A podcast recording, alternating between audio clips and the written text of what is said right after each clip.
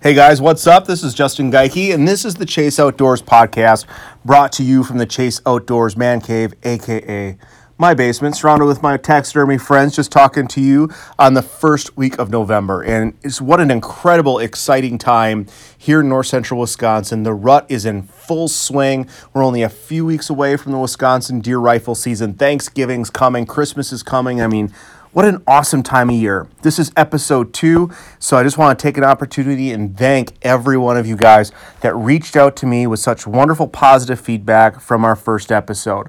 Pretty excited we can say we are a multiple episode podcast now. Pretty cool, but at the end of the day, the whole reason we have this podcast is for a number of different things. We want to bring some cool guests, which we have some really neat guys lined up uh, coming here in the future. But we want to tell stories and inspire and entertain you.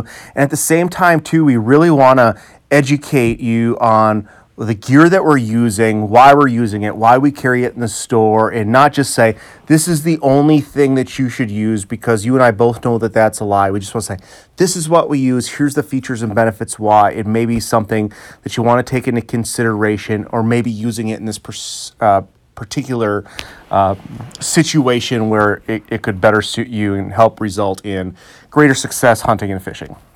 But um, with all this talk, I mean, it's so much fun right now because I can't get on my phone without getting text messages from buddies with, you know, deer stories, and we can't um, hop on Facebook without seeing all these trophy harvests going on. Trail cameras are lit up. It's just, it's such a good time of year, and I'm super excited.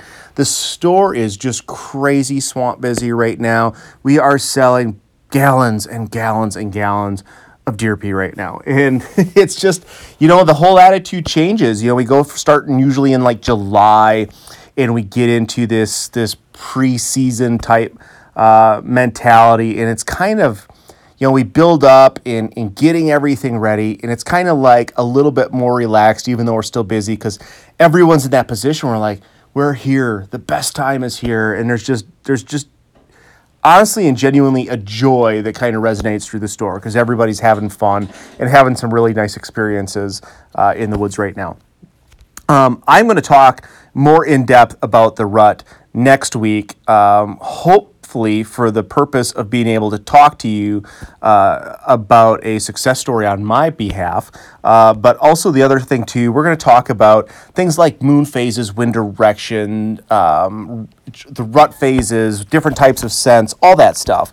Uh, but what we're talking about today is South Dakota. And uh, the reason we're doing that, that last week, week before, uh, John Kurth, one of our team members, and I were out in South Dakota, and we had an awesome, awesome hunt. We did uh, South Dakota, public land, do it yourself, open country archery for deer, which honestly, it's one of the hardest things that I've ever done. And I've done it before and I've done it in other states, but it's just one of those things that's super, super difficult.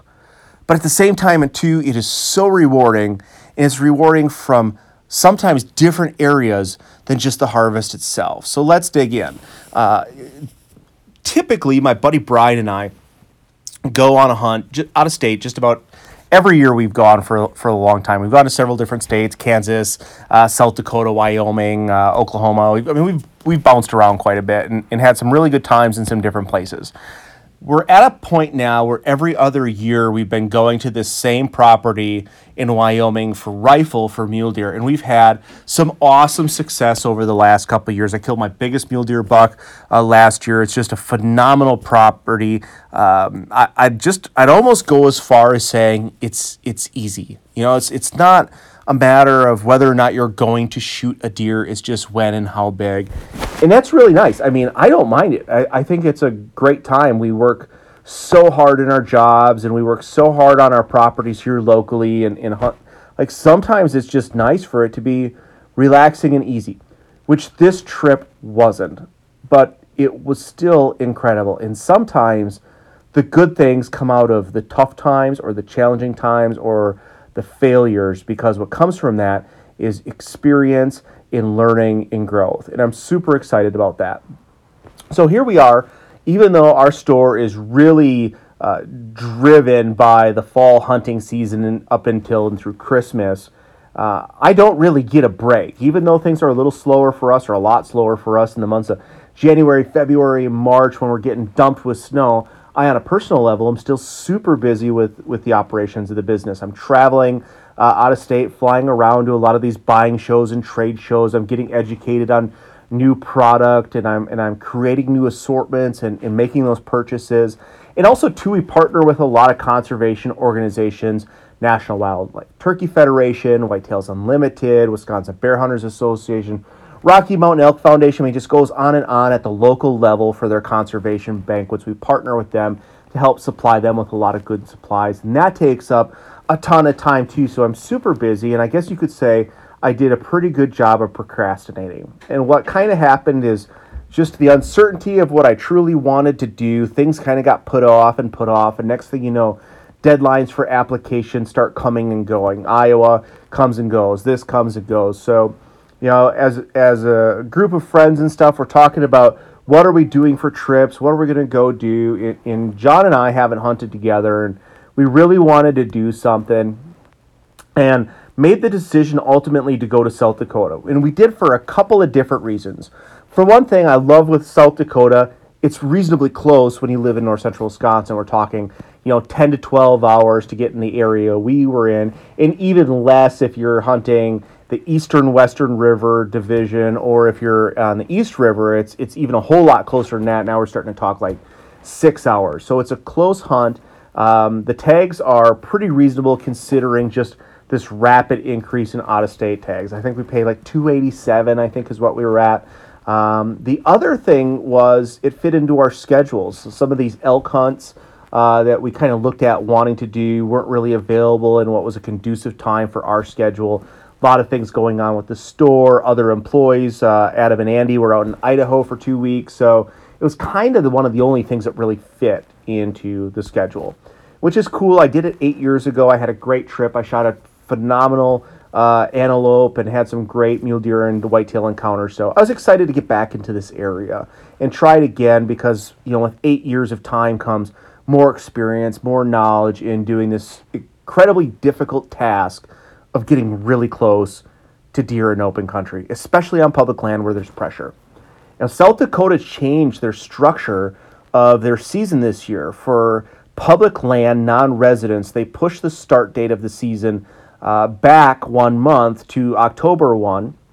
And um, I think they're trying to keep some of the pressure down on the Velvet Bachelor group deer. I, I don't really know. Maybe it's outfitter related. I, I don't know. I haven't asked. I didn't even research. But I thought between that and this new deadline for applying for a tag that we might see a big reduction in the amount of pressure that we were running into. And I don't particularly know if what we were dealing with was common or if it was less but there certainly was not a lot of pressure from other hunters in the areas that we hunted. In fact, it was virtually uh, nothing, which was really cool because South Dakota has got just oodles of accessible public land. So John and I leave last uh, Wednesday or two Wednesdays ago uh, in the evening, and we made it over to Sioux Falls, uh, hit the um, hit the hotel for the night, and then finished our trek in the day. And basically, what our plan was is kind of leaving earlier than we anticipated. Was hunting three very different areas that were kind of a bit of a ways apart from each other. And we thought we're not really counting this per se as part of our hunt. It's more of just a scouting trip that just happens to chronologically butt right up next to our hunt. So we get into this first area, which is nice high rolling hills. It's enough that there was some physical demand to it. There was a lot of um, a lot of juniper timber in there, a lot of places for deer to hide, but we could also see a long ways. It's in an area that was really really close to where I had hunted in the past, and we set up just for an evening watch. And the one thing that I thought was kind of a negative is there was a lot of cattle in there. And, and you'll still find deer mixed into the area with the cattle, but I feel like when there's a high population of cattle, that those deer will kind of like push off a little bit. They're going to be in the same general vicinity, but maybe they're a draw or two further beyond where the bulk of of these cattle are. And uh, we were probably not that far back. This particular piece wasn't really that big. And we saw some deer. Uh, we saw mule deer, a handful of them, uh, all does that night, but we just didn't feel like there was enough um, sign from deer in there to really be a place that we wanted to stick a pile of time into. So that night we decided to pack up and head west into the Black Hills. And we stayed in Deadwood. And if you've never been to Deadwood, what a cool town. I've, I've been there a few times. It is a real big historic town, a lot of famous um, people with like Calamity Jane and stuff like that. It's a casino town. It's in just stunning, beautiful country. There's a lot of influence from um, the high number of motorcycles with Sturgis being close by. I mean, it's just a cool old place with a ton of history. And uh, we had taken camping stuff with us, but for these first couple nights in some of our movement, like just hopping on Expedia, I mean, finding rooms for like 45 bucks and you get a continental breakfast and a shower. That's an awesome way to go. And uh, we wake up in the morning and head out to uh, an area not far off the road, a place where a buddy of mine had uh, had some success in the past. And the Black Hills are a lot more different than these other parts of the West River. It's a little bit higher uh, elevation. It, it, can hold snow when the rest of the areas like the Badlands don't. And it's it can be really really thick. There's a ton of elk in there. There's mountain lions, all kinds of other things going on in there. It's just a totally different environment than when we were uh, the night before. And uh, had to make one small adjustment because I, I learned that morning when we got out there that um, somebody, uh, namely me, had uh, misplaced my binoculars two and a half hours away um, or somewhere in between from where we were where we were the first night. Super embarrassing. I mean, super super embarrassing. And um, with the schedule that we were on, we didn't go back and get him. John had an extra pair, and we'll talk about glass here a little bit later. But just you know, what a way to start, right? You know, just and and I am notorious. Like generally, it's hats that I leave everywhere. Um, almost as like uh, it's my thing. I, I leave hats everywhere, and luckily vendors are pretty generous with giving more at trade shows and stuff because I'd, I'd have a very naked head if I only had one hat. But uh, sadly, the second pair of binoculars I've misplaced in like the last 10 years, and uh, it just was so far out of the way. We didn't want to waste, you know, almost an entire day to go back and get these binoculars. And uh, it's not that I'm so filthy rich that I can afford them, but we were on a mission and we were on a schedule, and we weren't going to let anything get in the way of it. So we go into the hills. In in big difference, we move predominantly from mule deer to whitetails, and and the Black Hills are an awesome, awesome place to deer hunt. It is loaded, and I mean loaded with whitetails. You're not going to see the consistent ultra high scoring bucks like you do in places like Iowa, Kansas, Missouri, you know, even even Wisconsin, I'd say, but tons of really good whitetails. And there's still a really good population of mule deer mixed in there too, just the, not nearly in comparison to the whitetails. And that morning, um, we had um, passed deer up. I had a small buck come past me, heard an elk chuckle. Just really fun to be in that environment. Um, would have been uh, perfectly satisfied being in there for the rest of the time, but didn't really fit what we had talked about wanting to hunt in our scouting. So we left that area, and now we've got a full night and a full day, and we head back towards the Badlands to set up camp uh, in the national park in, in one of the campgrounds. And we pull up, and it was like being in a rat infested motel it was so overrun with prairie dogs. There was no, virtually nowhere to put the tent up without putting it over a hole of a prairie dog. And those things were middle of the day chirping like crazy. I'm like, how in the world am I going to sleep? Luckily for us, they didn't make a peep in the middle of the night, but they were crawling all over. And, and in the national park, we can't shoot, we can't hunt. So there wasn't anything we could do about it. Otherwise, I'd have been happy to eradicate them. But uh, that was the deal, and we set up, and that night we went to go on glass. And here is where all of this time preparing for trips and spending time getting together, hanging out at our kitchen table at night in June and July and August and stuff like that, and using tools like onX Maps pays off. Because there's it's just it's not rocket science in open country. You're looking for bedding areas, travel corridors, heading to feeding areas. We're not in the rut yet. We're not pushed out by snow yet. It's it's pretty elementary. And to make it better, you're just trying to get further off the beaten path or using places that aren't receiving as much human traffic or pressure. And in luckily for with John's job, his full time job, it gives him a lot of free time, and he had done a marvelous job going and saying, okay, we've got nice, easy walking. We can get back three miles glass from this point.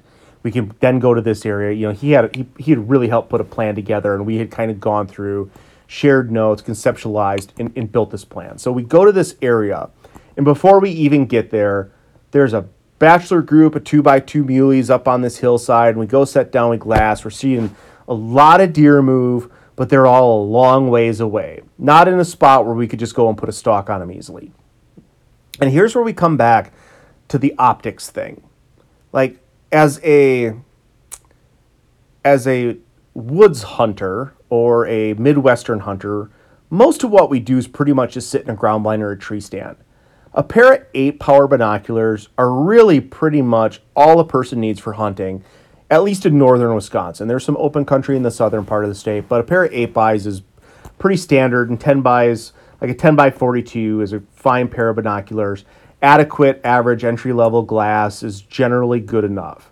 Out there, absolutely not the case.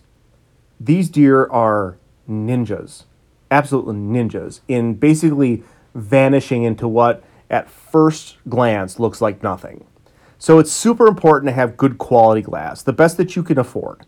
You know, uh, don't go and you know take out a loan, but if if you can get the next level, get it because it's the difference between saying is that a buck or a doe or is that a target deer that I want to pursue or is it a is it a scrub that I don't want to chase?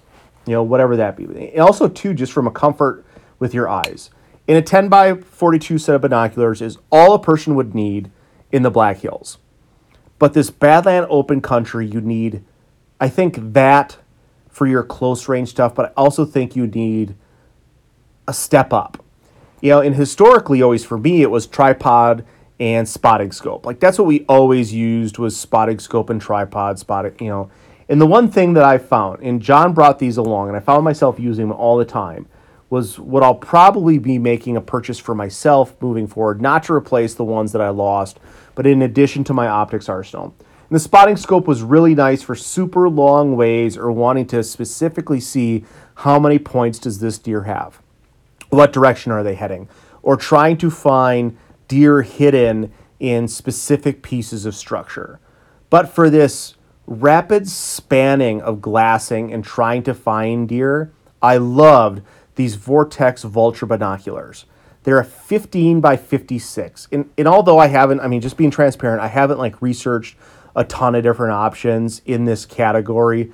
These were really, really nice. Um, media, I, I, call them a mid price point, um, you know, upper mid range price point binocular, and they're marvelous. Crystal clear, but that extra magnification really made it great for spotting deer quickly being that you've got a larger field of view with both eyes open, uh, more ergonomically comfortable, and being able to move around, uh, more compact, easier to throw in a pack. I mean, just really nice features in, in this set of binos.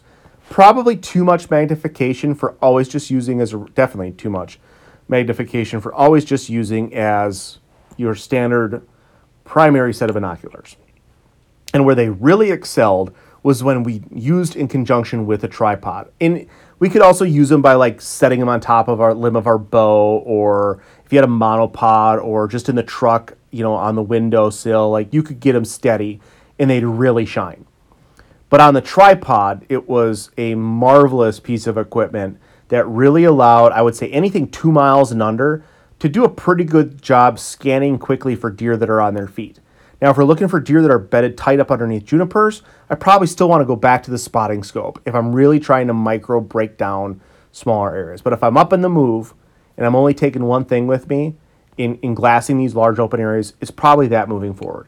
Now, as much as I like the binos, Vortex's bino uh, adapter, we were not fans of. It, they were shaky, they weren't solid, they were noisy. So, what John found as an alternative was built by a company called BogPod, which a lot of you guys have heard of. They make a bino saddle that mounts on a tripod that's really kick butt. And basically, all it is is a saddle. You set the binoculars on top of it, pull a rubber strap over the top, locks them in nice and tight enough that it holds them steady, and you can really maximize that 15 power that the binos offer. And just for that type of country, absolute slam dunk of a system, and I will gladly talk about that moving forward. Within Vortex's line, they have that high country uh, tripod, which is nice and lightweight. John had the step up from that, which gave you a little bit more fluid motion um, with the um, with the swivel brackets and stuff. So either one of those is a really good option, just depending on how much you're packing, how light you're trying to be. But big, big fan of that. So we're glassing this area and we're seeing all these deer move. And all of a sudden, we start to see uh, some muleys heading up out of these deep draws from their bedding area up onto this flat top, which was a travel corridor to some private land that was uh, being cut for hay and had corn in it. So these deer were moving to this private land to feed, and it was just set up perfect for intercepting them uh, from a stationary position to let them come to you. And that's another tip too. Is like us Wisconsin boys, like all we do is sit in stands and sit in ground blinds for the most part and wait for deer to come to us. When we get out to this big country where we can travel and see, I find that we get caught up in the trap of wanting to drive around all over the place and move around a bunch and glass. Like, there is a lot to be said, I think, for archery success in this open country by spending more time being still. And now that we've learned the area, and you got to move, you got to you've got to move and cover ground to learn the area. But once you learn the area and you have faith in what's actually going on, you really will succeed by hunkering down and letting them come to you if the situation will allow it. And that was something that if we were able to go back for a couple more days, we would definitely approach it from that direction. But so much of what we're doing is is we're on a seek and destroy mission. So we see these deer coming up and we're like, we don't have a ton of time. And they're a mile and a half plus away. But there's another access point. What the heck? Let's go over there and try. So run, get back to the truck quickly. We drive down, come in on this other access point. By the time we get there, we're too late. They're already coming up. Luckily for us, they were does, but we knew there was a lot of deer moving in this direction. So we're getting ready to like set up and find a place to hunker down. I look, and I'm like, John, get down. We look, super nice 4x4 muley. I think he's a mule tail actually. Looked like a hybrid that was standing at the horizon, just standing there looking in our direction. We, oh my gosh, this deer's gonna take off for sure. He's boogering. We just sit down and we wait. And he keeps staring at us and staring at us and staring at us. And I just, you know, a whitetail, never do that. Not in our country. He'd, he'd see us, he'd be gone. There's just no way. And then lo and behold, this deer starts coming our direction. He's a couple hundred yards away but he's coming at us. And all of a sudden, we're like, game on. We sit down. I'm in there. I've got the binos. John's on the bow. And he's coming our direction. And we have just enough time of light that if he just keeps on coming, it's going to happen. I look at John. John's heart's beating 100 to nothing. It's awesome. He's breathing heavy. I'm excited. And I look at him like, dude, control your breathing. Like it was, you're still 150 yards away, and we're like, it's almost game time. Super cool. And he hangs back up and he's watching and it's getting darker out. And you know what that bugger does? He beds down and we run out of light. Awesome encounter. We're heading back out. There's like eight deer on the horizon that catch us moving out. You can see a nice mule deer buck in there. They bolt off, whatever. We're going back to camp. We're super excited. We're on deer. The next morning we go out and we're doing some glassing and John beds John beds this buck. And we make a decision to put a move on him. He's in a spot that is just absolutely textbook for how we're trying to do this. What we want to do, sit in glass in the morning, watch a deer bed down in a place where we can get at him and go execute a stalk and get him. So we're looking and he's a long ways away and we start making our trek.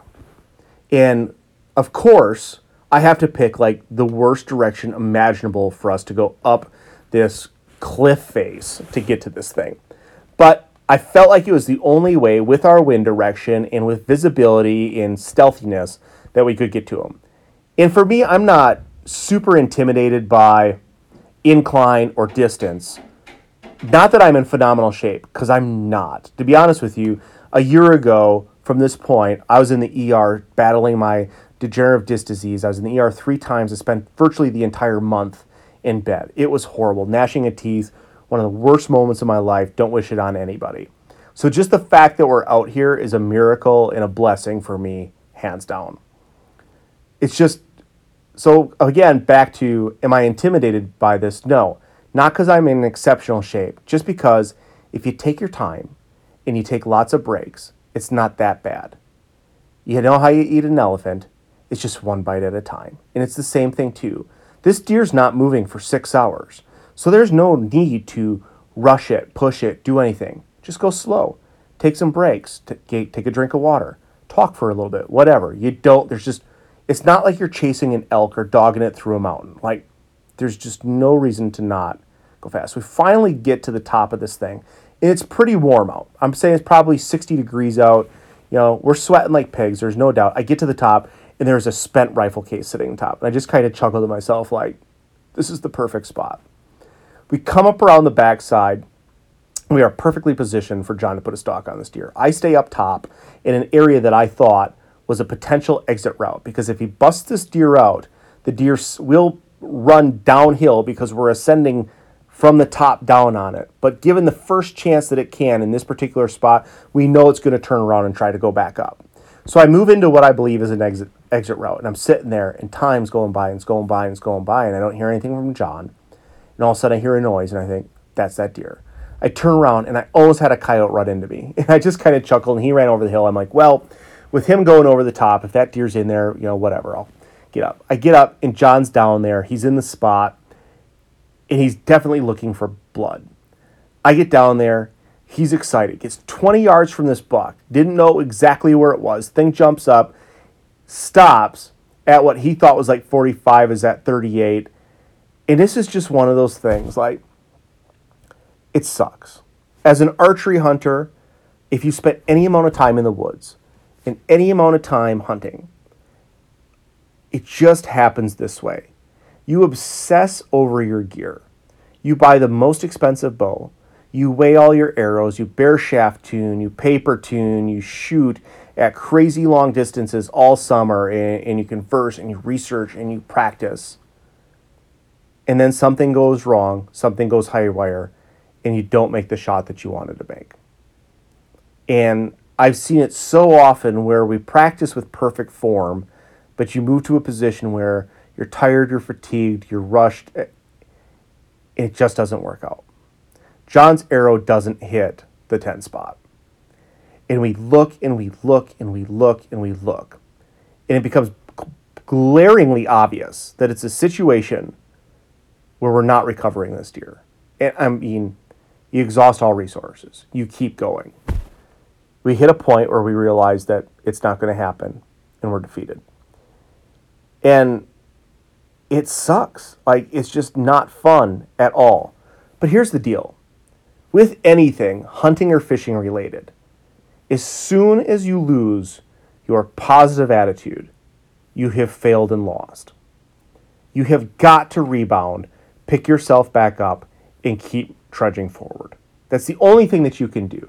And I've seen it, especially in fishing tournaments. Like, as soon as that positive mental attitude starts to waver, you start to skip stuff. Your boat control is worse. Your um, you, you the uh, the cast that you make, your sensitivity, your focus is elsewhere. Now you're not feeling that bite or picking up that line movement. You're missing strikes, and you're just falling apart. It's just a free fall with that bad attitude comes basically complete and utter failure. And I think that really transpires and boils over, not just in hunting and fishing, but so many things. There is such a, such few substitutes for a positive attitude. And I'm not saying that I'm perfect at that, believe me, but I, at least I recognize the importance of this. So that night we go in glass we see a bunch of deer we have we have a nice sit and we had one of them situations where you're walking back out and you're tired and it's steep and you know you've got draw one two or three to go up and you pick the wrong one and you add a couple hundred. I mean we were pretty tired. It had been a long day. And we go and get some rest and the next day we've got some really tough weather coming in so we decide to pull camp and probably like always over trust the weatherman. And you really can't mess around with it especially out there. South dakota is not wisconsin. It can go from really really nice to really really terrible crazy fast and what's bad out there can sometimes be really really bad so it was the right move for us to pack up camp but wouldn't you know it the front doesn't come in until like basically dark that night. So we kind of lose a day. So we're a little bit down in the dumps. We go and get a hotel to, to weather this storm. And it was a bad storm. Like the Black Hills basically got shut down. Nobody was really going anywhere. So the morning we wake up and we're basically like, we have got to hit the reset button. Fill the packs up with snacks. Make sure you got enough fluids we're going after this. Like we had this one hike that was way back. We've been talking about it for doing month, doing it for months. Like it's time to commit. So we trudge way, way back. And you could just feel that positive attitude start to come back and improve. And for all the right reasons that make up a good hunt outside of the harvest. Cool things like almost stepping on a coyote and busting out fist pump. That was really cool getting a glimpse of a mountain lion. Kind of scary, but still pretty cool. Fist bump. You know, watching these great big bombers fly low and slow overhead was pretty cool. Getting all the way back to the, the pinnacle of our hike and these beautiful views of the Badlands. Fist bump opportunity. Laughing and joking about how delicious blueberry Pop Tarts are. Like, all these good things are coming together, and we spend more than half of the day getting way, way back and now we're starting to turn around and work our ba- way back up these deep breaks where these deer are coming up out of the deep breaks up onto this flat to get to this agriculture. All of a sudden john looks and he's like get down. Bucks. Super cool. And these deer are out on a point that looks like a volcano like it's like you know it's like mordor and lord of the rings like way out on this rocky point. Like all you have to do is just go like boo, and you feel like they'd fall off the side, crash and die. Which they can clear down that and back up twice as steep and twice as high faster than you can blank. But we're uh, we're a little over 100 yards away from them, and we start to formulate a plan. So I'm going in. The wind's blowing like 30 miles an hour, up to 40 mile an hour gusts. It's crazy, crazy windy, and it's in our favor. I start to sneak down on this line that was supposed to give me like a 40 yard shot. I get down there and I kind of lose my track that I'm coming in on. Old Justin would have just plowed right through. But I've screwed up enough times, way more times than I've been successful, way, way more times. I've got all day. These bucks are like sleeping, eyes closed, legs stretched out, like no need to rush. And that's one of those things that's different about out here with bedded bucks. Like, slow down. Everything is slow down and be more meticulous. Because a lot of times, like whitetails out of a tree stander in the rut, things are running, everything's got to happen fast. That's really not the case in this situation.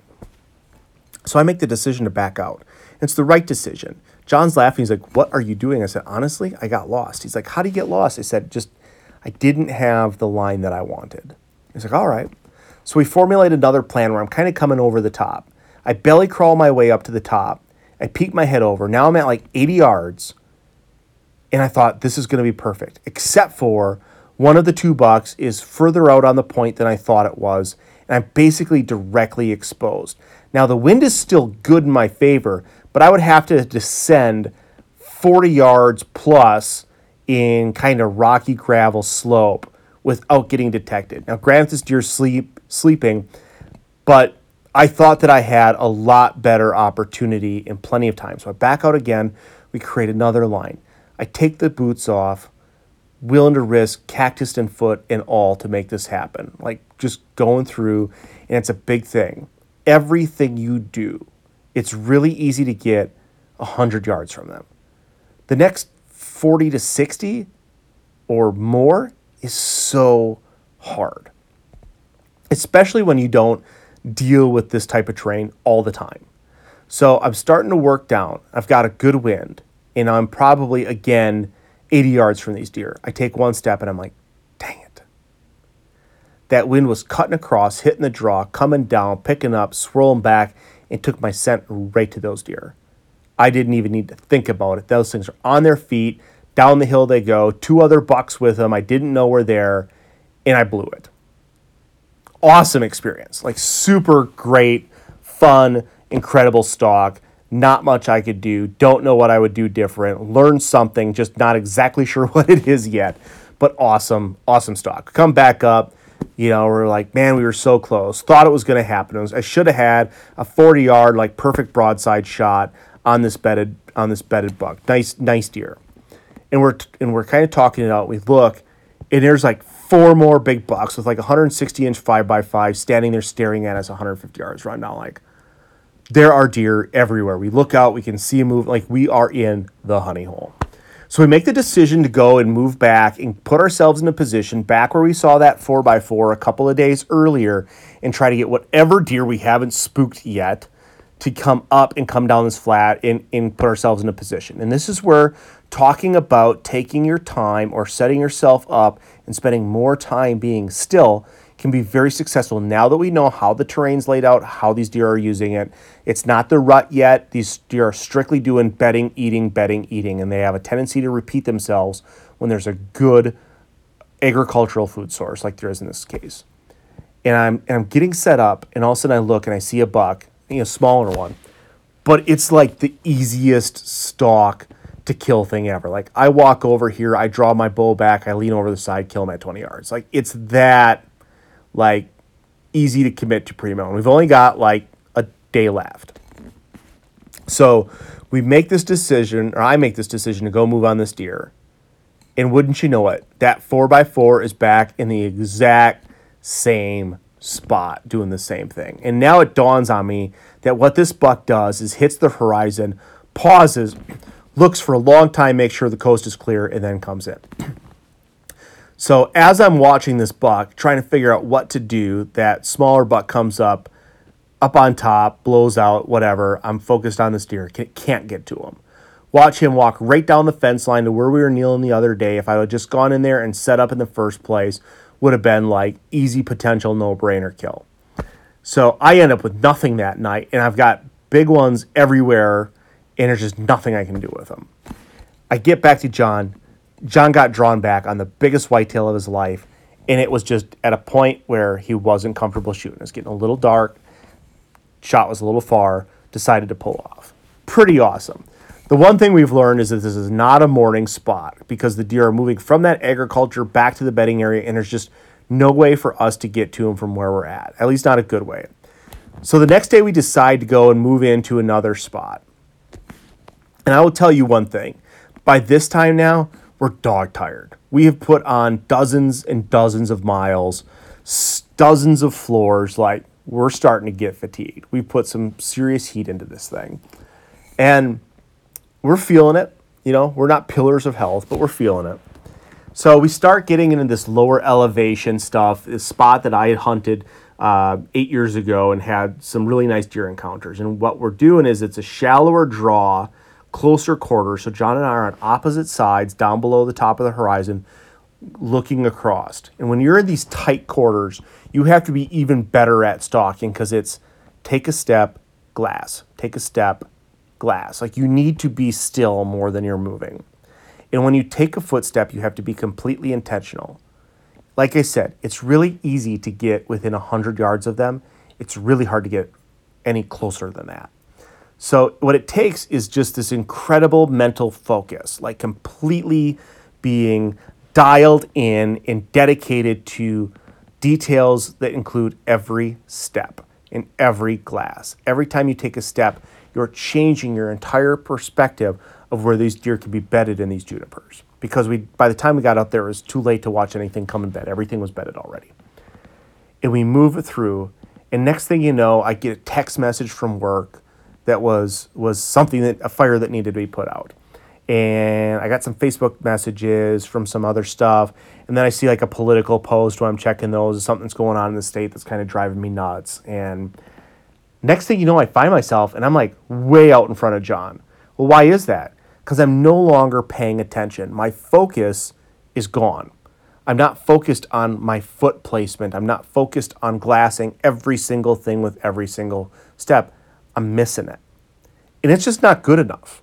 Like to be truly successful on open land, archery, DIY, open, you know, public land, like you have to be better than that. I was also tired and I was also fatigued.